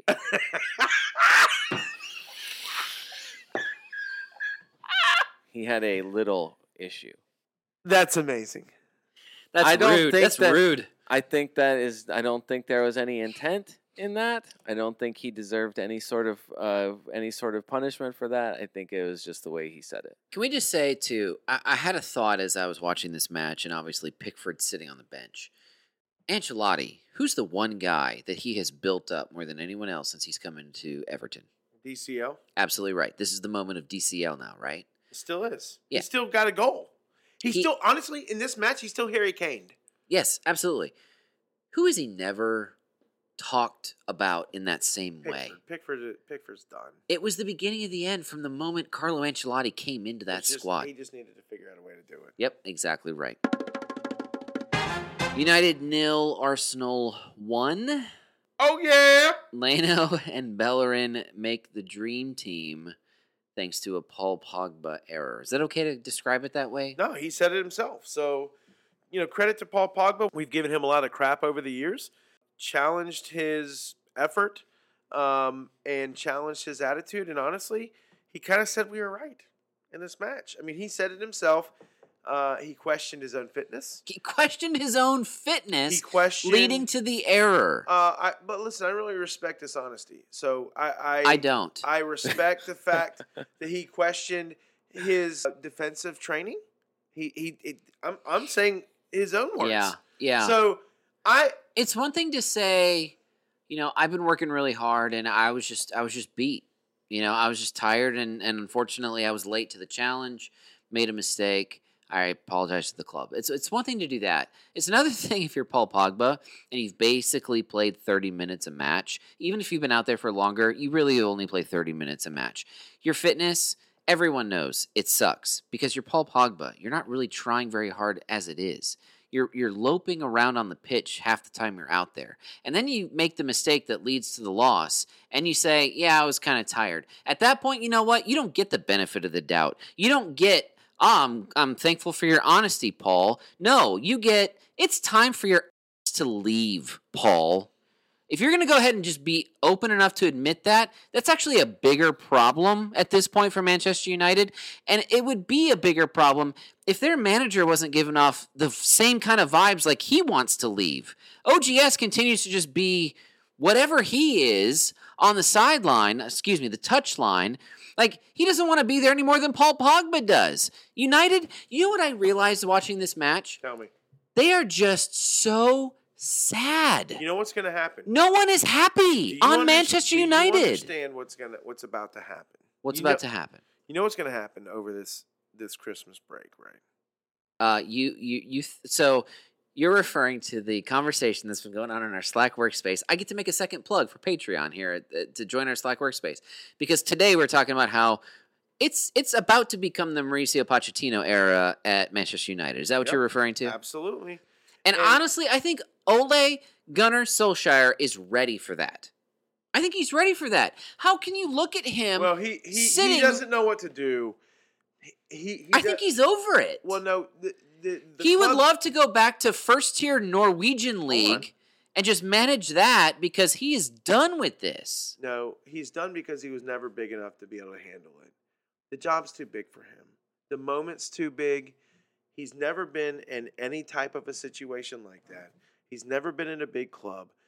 Other than when he played there, I get that. But it's different when you're managing. And honestly, doing it now as a compared to 20 years ago is a way different thing. It is its own new animal. Uh, look, I think he's a good dude. But I'm not saying any- OGS? yeah, Yeah, I think so too. I think he's a good guy. I thi- do. I and think he's a good soccer guy. mind. I'm just saying for United at this moment, it it had initial magic and has Mhm. run its course. Yeah. And look, United is. I said this earlier. Not that this is a surprise to anyone. They're a sleeping giant. Uh, what anyone as a Liverpool fan, what you should not want is Pochettino coming into that team Agreed. because what he'll do is he will fix that defense. And I think he's learned from some issues that maybe Spurs had. He also didn't have any money to spend when he was at Spurs. right. And in fairness to Levy, and you'll see this in that again, um, Amazon Prime's not sponsoring this this pod. They might as well be. But one thing you'll notice in this is they do spend for Mourinho, and I think Levy realized that he never did that for Mourinho, for Pochettino, and Pochettino was able to do a lot with a little. And I'm just saying now coming into with United, United has talented players there. That's undeniable. They probably have a very talented academy, but for whatever reason, it's not working on the pitch, and it just feels like they're not. They're definitely not playing for their manager this They're point. they're they're not playing for each other. no, They're no. they're individuals. They are not playing like eleven best friends, although they're they did in the It seems like in the Champions in the League, Champions League. They did. but in the Premier League, they look like eleven dudes who are strangers to one another. Yeah. and and they're unhappy. All right, let's let's talk. Let's let's reel this back into fantasy relevance as we are already long in the the tooth here. Fernandes, uh, Bruno, that is. Uh, is there anyone else on Manchester United that's worth discussing? Bruno gone two weeks without giving you returns. Out of the seven weeks, he's given you returns in three of the weeks. Is that a concern for you? Their schedule upcoming. They've only played eh, six. pretty in decent. fairness, They Mm. have three out of he's fifty percent in returns. Yeah. Forgive me there. well, TAA is more vital to send out than Bruno in my squad. Okay. So it's going to be TAA. Bruno's going to stay. Okay. Bruno's Bruno's got the ability. Brian, do you own Bruno? I do not own a Manchester Are, are you trying to anyone. get? Are you trying to bring Bruno in? No, I, I'm not. I'm not anxiously trying to get in anyone from Manchester United. Although uh, Anthony Martial comes back next week, that is uh, that can only benefit them, assuming uh, fitness. No, I look at, at Everton, like you said. This, you know, at Everton, then West Brom, then Southampton, then West Ham in their next four. I, I don't. It's. I'm sure they'll be fine. I, I mean, I, I, I, they can't keep not scoring goals. I guess. Okay. Um, but no, Alright. I'm in no rush to bring any of them. Let's talk about Arsenal, the the team that won here. Enough about United.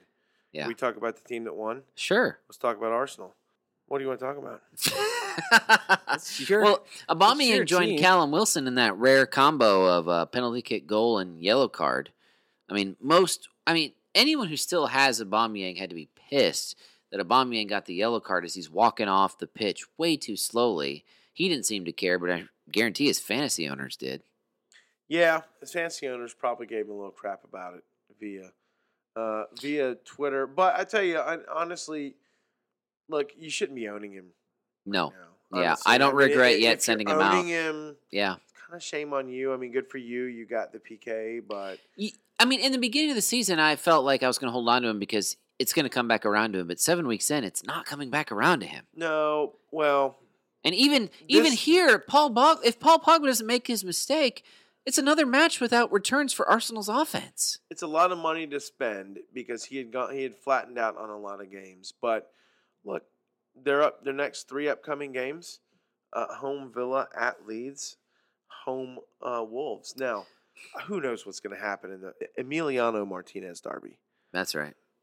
Oh, I guarantee you that that one. I mean, Arsenal's not scoring on him. you well, me? even if they do, it's I don't know. I'm interested to see Who if they do. Uh, Like, Yeah. will they even celebrate? I'm, I'm serious. Like, the, Yeah. the team really loved him. I mean, look, two months ago they're winning the FA Cup together. Well, it seems like two months ago. Three or four Yeah. months ago they're winning the FA Yeah. Cup, and and you know now he's playing for another team. Look, that's football. football I'm not interested in football happens. Aubameyang. I'm not interested in anyone No. offensive. I'm interested in maybe TAA for Bellerin. Is that crazy? TAA for Bellerin is not that crazy. in a I- segment we like to call "Is now the time to buy Hector Bellerin?" Tell me. yeah, maybe. Dave, Yeah, like Your guy. it sounds crazy, but Brian, give me all the stats that I need to know because I don't know them. But, There but aren't a- my eye test says he is getting down the side a lot, be getting in the box a lot, make sending crosses in, and being very creative from a wing. That's what my eyes tell me. Do stats tell me otherwise? no, I have no Hector Bellerin stats because uh, the Well, then what are you here the for? only stat, the only here's the stats. Here's the stats from this All match right, that right, I see: All right, eight shots to seven shots. right. two shots on target each, and one of Arsenal's shots on target was Aubameyang's penalty kick. Right. That's ridiculous. That has been the issue. I know. all along with with Arsenal. I don't know how much it matters what how many times Bellerin crosses. Bellerin gets a, gets That's down fair. the wing or how many crosses he he gets in. I and will you're saying that he. It's, it's on a Hmm. it's on a Pogba mistake Right. against Bellerin that That even draws a penalty. Like that's how he gets his points here. Yeah, would you, or are they going to get a clean sheet otherwise? It sure looks like it because it's not like Manchester United was lighting the the world on fire. Right. Uh, No, I, I agree completely that Arsenal's obviously. I mean, it, it's not Arsenal's offense has been struggling, but Arsenal's uh, they're allowing more shots per match than they're taking. So they're allowing ten shots. It's ten shots against to about eight and a half four.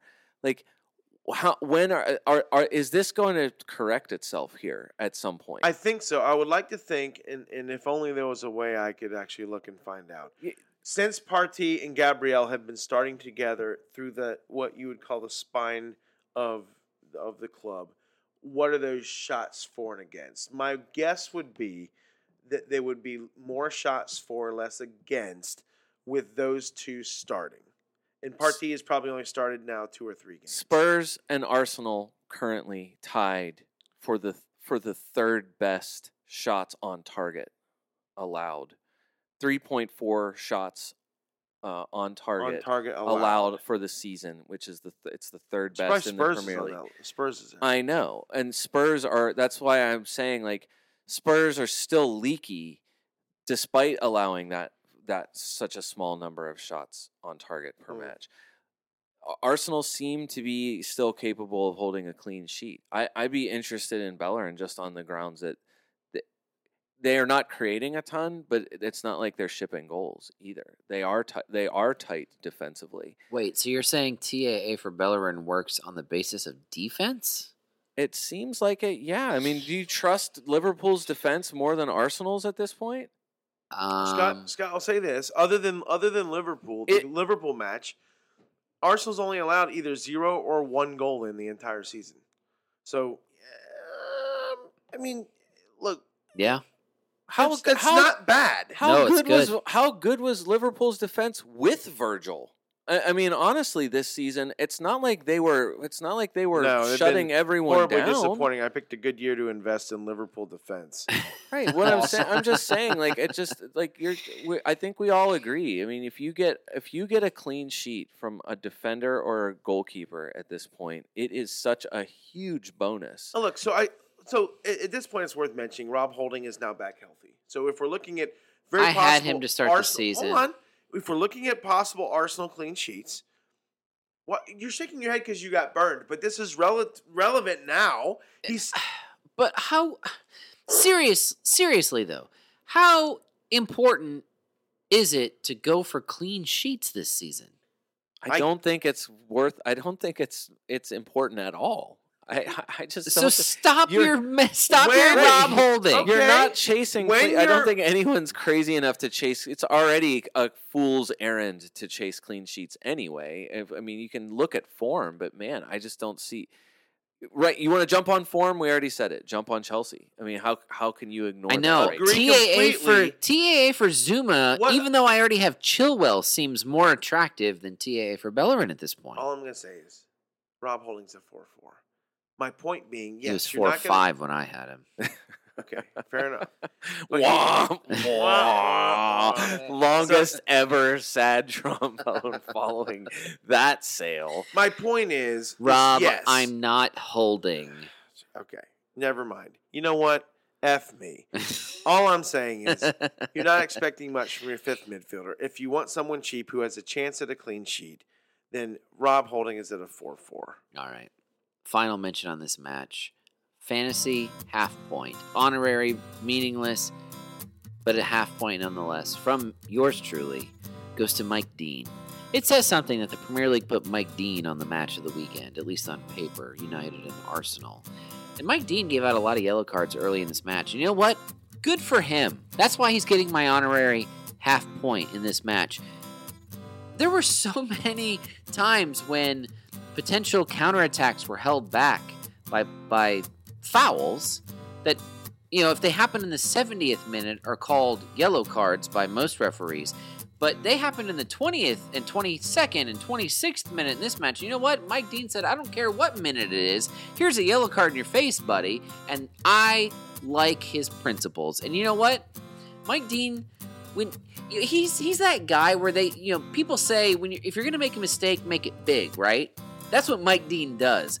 But the rest of the time, he's doing things by the book more than most Premier League referees, and I like it. I like the principled Mike Dean. I liked it on this match. Honorary meaningless half point to Mike Dean. Thank you very much. I thought you would give it to Harry Maguire for taking four shots compared to four shots total from everyone else. How many were on target, United. Brian? I don't know. I don't think there were any. zero. Yeah, it might have been zero. I remember a couple at least that were well off the mark and probably shouldn't have actually been taken in the first place. Eh, Which is why shots as a statistic eh. sometimes doesn't matter. Dave, what Let's- makes you wait? move- Dave, what makes you nervous freak about? Wait, what makes you nervous about Arsenal's schedule? uh, Villa, Nothing. Leeds, and Wolves when Nothing. you just blanked Manchester United. Nothing, nothing. But All right, no one all seems to care right. About just, what I say. All right, I'm just I- Clean I- sheets are irrelevant. Don't chase them. All right, watch Arsenal get three in a row. Well, maybe I'll bring in and then I'll- Bellerin. and then I'll dunk on you. Uh, all right. If that happens, you're allowed. All right, all right. fair enough, fair enough. Tottenham two, Brighton one. A lot of people needed Kane and Son to rescue their weeks. Kane gave you something, Son didn't. Man, But Tariq Lamptey did for a lot of people as well. Tariq Lamptey. Tariq Lamptey, a uh, great that great goal, but b absolutely should not have been able to count. Not a chance. Solly March absolutely fouled Pierre Emile. But you know what? On the build up to the goal, there should have been a free Scott, kick. Scott, it should. It, This is a massive, massive problem. There I mean, is not, I- I'm not trying to cut absolutely- you short. There is no reason that that was not a foul. I, I there, like, especially when we have talked repeatedly about getting the ball has no bearing on whether or not then you clear out you clear out the completely man physically took them out. Right. Physically, There is there was complete right. contact on from March to Højbjerg, and it was completely not called. Even after VAR said, I, I believe it was John Moss in the booth said, "Hey, Bud, why don't you go down there and look at Yeah, it?" Bud was Grant's uh, Graham Scott. Yeah. Graham Scott, by the way, is Michael Shannon with lighter colored hair.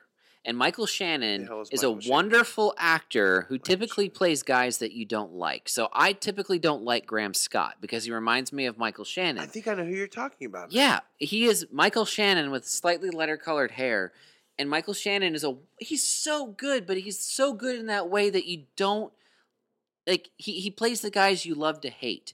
So I hate Graham Scott, but he went to the monitor. He looked at it again and he said, "You know what? I'm sticking with the call." I can't argue with that at that point. Eh, you know, th- I had this incident at No, no, work, no, Dave. Scott, no, listen to me. Listen to me. I had this. This inci- reeked of doubling down on like, oh, I'm not gonna look like. no, it counts. This I- reeks no, of that. Listen, I had this incident at work where this guy was super insulting in an email.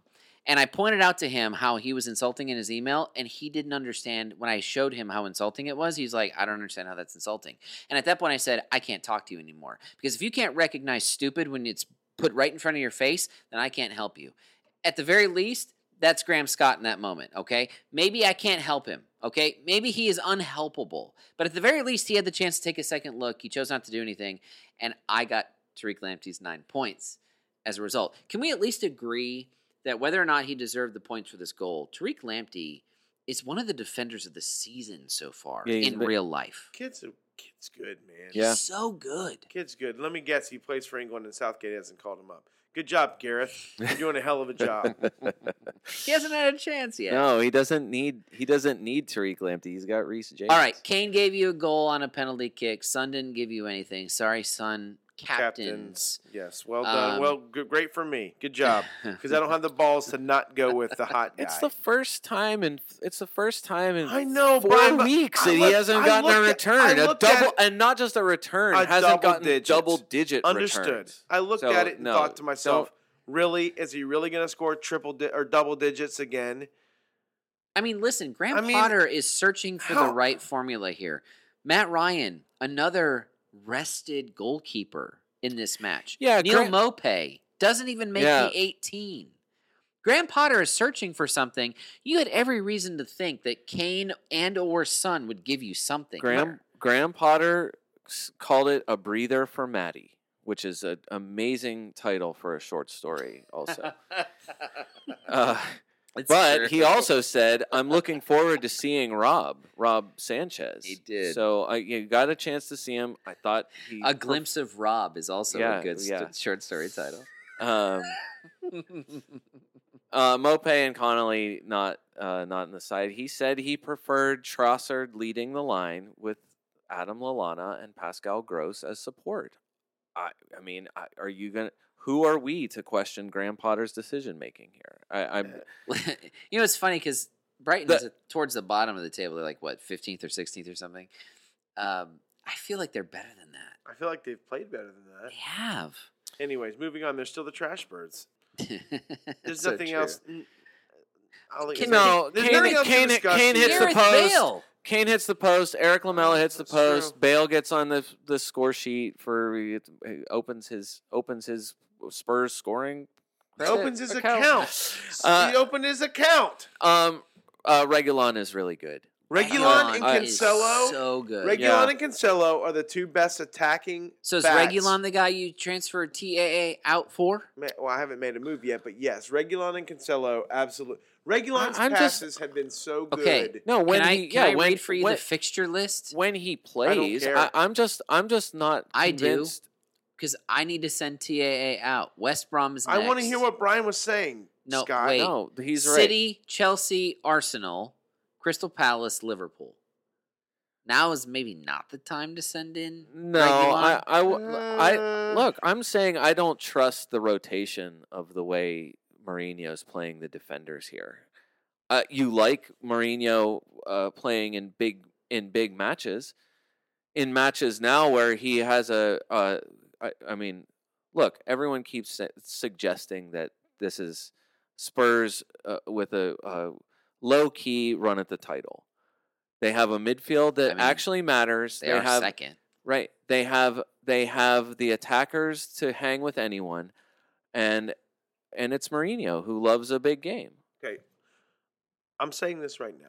Yeah. What I'm about to say is going to shock both of you. Okay. I am now, after watching this show, I realized that Jose Mourinho, for years, I have missed grasping a hold of and, and holding him close to my heart. He truly is the manager I wish would have been at Arsenal.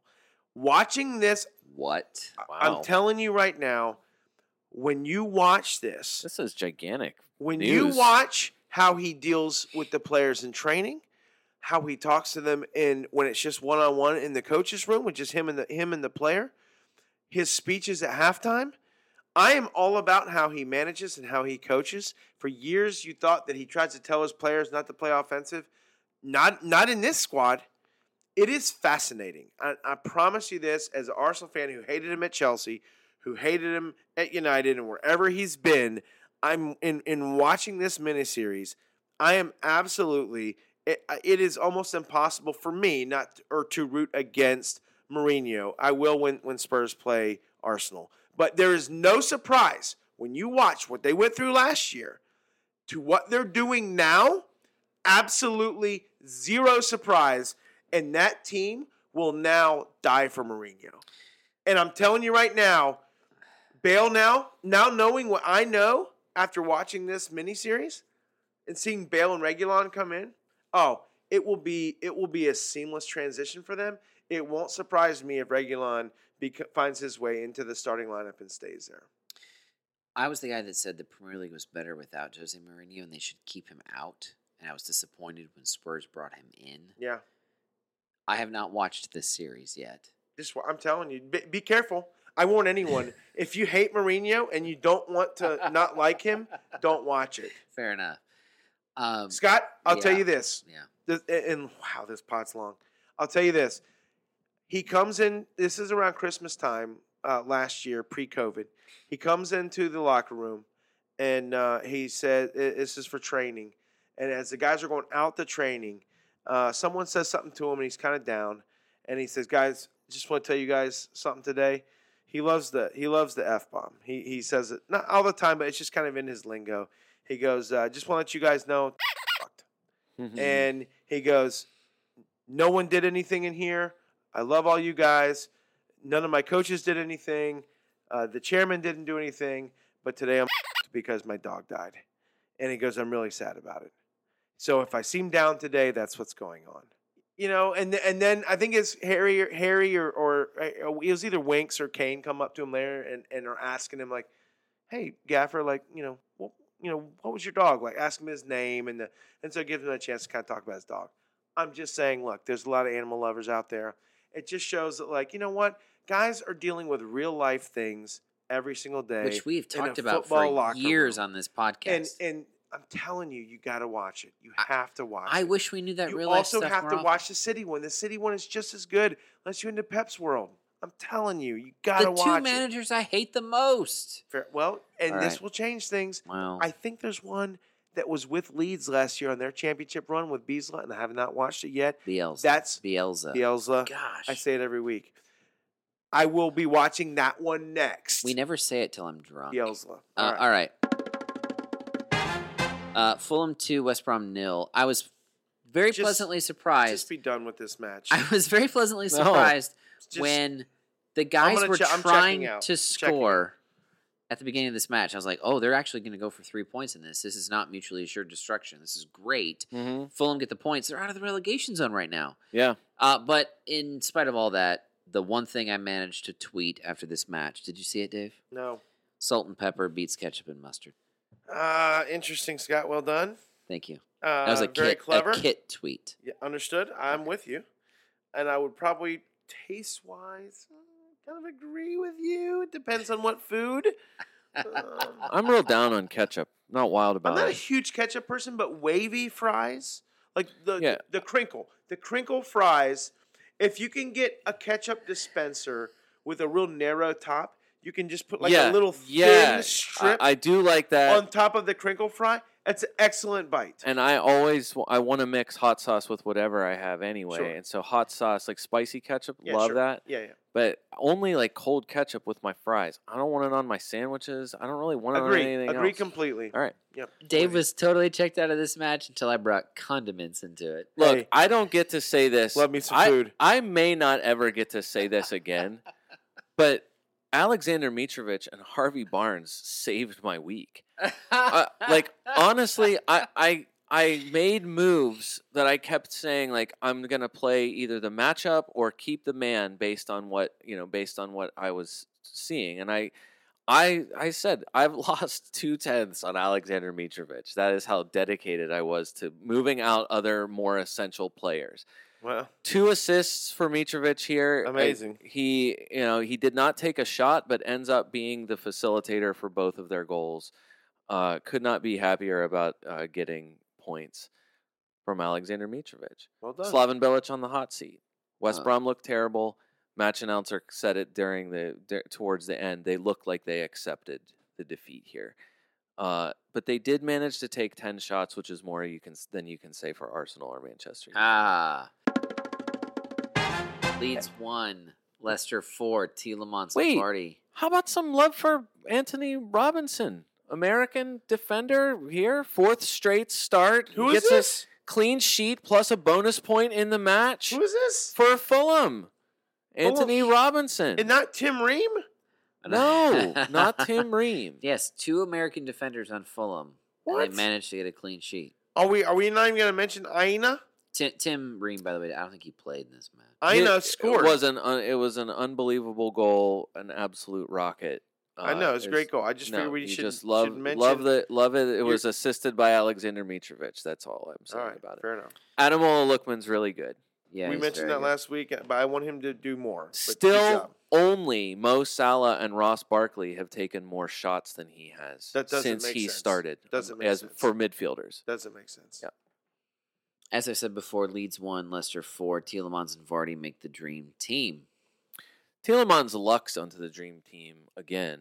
Didn't Vardy kind of give him this one a little bit? Well, no, he, Var- Tielemans scored his second goal because it was a penalty, the same way it Yeah. happened before in Manchester City. Maddison draws the penalty, Vardy's off, and so Tielemans is the designated penalty taker. Yeah, he when lucked he's into off. it a little Right, bit. So he definitely lucked into it. Jamie Vardy's really good. Vardy is the man. Yeah. 21 points since he sat out against Aston Villa. It's kind of amazing. Hey, you need to follow us on social media. We're not going to go into our captains and our transfers this week like we normally would at the end of this show because we're already long. So follow us on social media. Dave sends me most weeks his moves and what his lineup looks like. You're going to get mine if you follow us on Instagram as well. Twitter, Patreon, which we've already mentioned, Facebook. We're going to give you updates on all those different places. So wherever you follow us, make sure that you continue to do so. There's been a little bit of a change at the top of the FPL America podcast mini league. Super Franks 11 is at the top, tied now with Dogfather FC and Dan. Uh, Ryan, Super Franks 11, you have been consistent. I'm consistently. all in on Super Franks 11. That's my rooting Good. interest there. He has been good for a couple of years there at the top. Crofty is third. Uh, newcomer into the top five, The Pump, Charlie, fourth place, 86 in game week seven. Well done, sir. Uh, that was done with uh, uh, Salah captain Grealish joining him in the midfield, but he also has Zouma and Chilwell. He's got both in his defense, and uh, Callum Wilson and Harry Kane alongside Ollie Watkins up front. That's a great front line, at least for game week seven. Well done, Charlie. Want to make sure we mention the pump after that 86. I like most things that are just the whatever. I think that's really a good way of, of naming things. Scott, didn't you say that Super Franks 11, Ryan, uh, didn't you, did, didn't he the one that likes to call me out on Twitter? He uh he he talks about you on Twitter. Yeah, he and I go back and forth about you a little bit. Super Frank, Ryan, I want you to uh, uh, to DM me via Twitter. Find me. Uh, I I want to uh, chat so, chat you up a bit. Good things. Good things. Ch- chat me up. Very Wait, you want to steal his ideas? Yes, I need, I need help. No, I will chat him up. All right, Maybe we should steal his idea. Scott. We got one more weekend of games, then an international break. Do we have early game this week? We have two games on Friday. Be ready. Two games on Friday. So early tip time. That's a basketball term. This is not a basketball podcast. You know, Brian, like when you throw the ball up and then you tip it, that's a basketball term. I'm familiar with Um, early tip time. Guys, don't let that sneak up on you. Uh, keep an eye uh, keep an eye out for that. Make sure your transfers are made. Thanks for listening. What about Tariq Lamptey's hamstring injury? Just pay attention to the colored triangle scheme. It'll definitely Yeah, it'll you out. definitely help you. Yeah. Hey, for the FPL America podcast, this is David Smith. Until next time.